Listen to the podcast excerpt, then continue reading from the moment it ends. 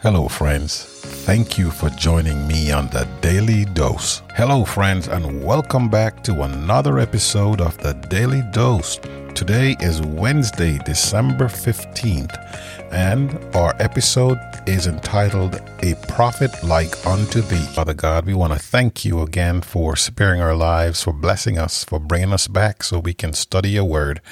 Pour out your Holy Spirit upon us now, we pray in Jesus' name. Amen. Again and again, the Lord had warned Israel not to follow after practices of the nations around them.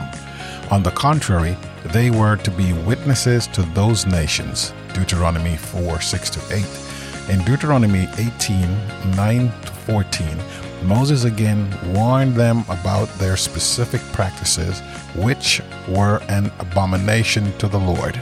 In that context, then, he tells them that they must be blameless before the Lord your God. Let us read Deuteronomy chapter 18, 15 through 19. What is Moses telling them there? Then compare this with Acts 3:22 and Acts 7:37. How do Peter and Stephen apply Deuteronomy 18 verse 18? Deuteronomy chapter 18. The Lord thy God will raise up unto thee a prophet from the midst of thee, of thy brethren, like unto me. Unto him ye shall hearken. According to all that thou desirest of the Lord thy God in Horeb in the day of the assembly, saying, Let me not hear again the voice of the Lord my God, neither let me see this great fire any more, that I die not. And the Lord said unto me, they have well spoken that which they have spoken. I will raise them up a prophet from among their brethren, like unto thee, and will put my words in his mouth. And he shall speak unto them all that I shall command him. And it shall come to pass, that whosoever will not hearken unto my words which he shall speak in my name, I will require it of him. Moses said, The Lord God will raise up for you a prophet like me from your brothers. You shall listen to him in whatever he tells you. This is the Moses who said to the Israelites, God will raise up for you a prophet like me from your brothers.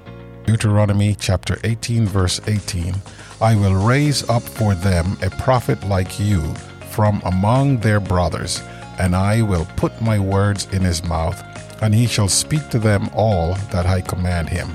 In reference to the covenant at Sinai, Moses talked about how the children of Israel, at the revelation of God's law, Exodus 20 18 to 21, wanted Moses to act as a mediator and intercessor between them and God.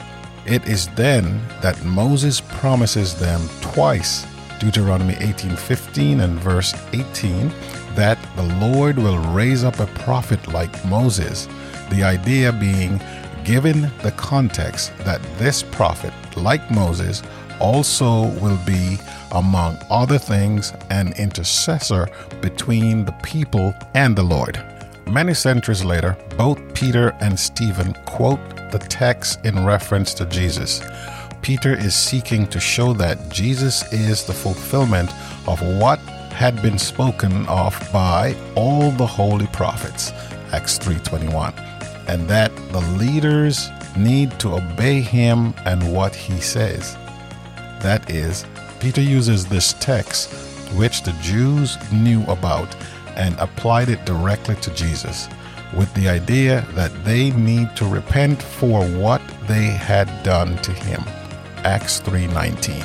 Next, in Acts 7:37, when Stephen, though in a difficult context than Peter's, is proclaiming Jesus, he too refers back to that famous promise, and he too claims that it pointed to Jesus. He is saying that Moses, in his role in history and leading to the Jews, had prefigured Jesus. That is, as Peter had done, Stephen is seeking to show the people that Jesus was the fulfillment of prophecy and that they need to listen to him. Contrary to the charge against him that Stephen had been speaking blasphemous words against Moses and God, Stephen proclaimed Jesus as the Messiah, a direct fulfillment of what God had promised through Moses. How do these verses show us just how central Jesus is to the entire Bible and why all our understanding of it must be Christ centered? Father God, we thank you for your word. Help us to understand and to see, Father, that the entire Bible represents you. Help us to accept your word so that we can be saved. In Jesus' name, amen. Join us tomorrow for our next episode entitled A Fearful Thing.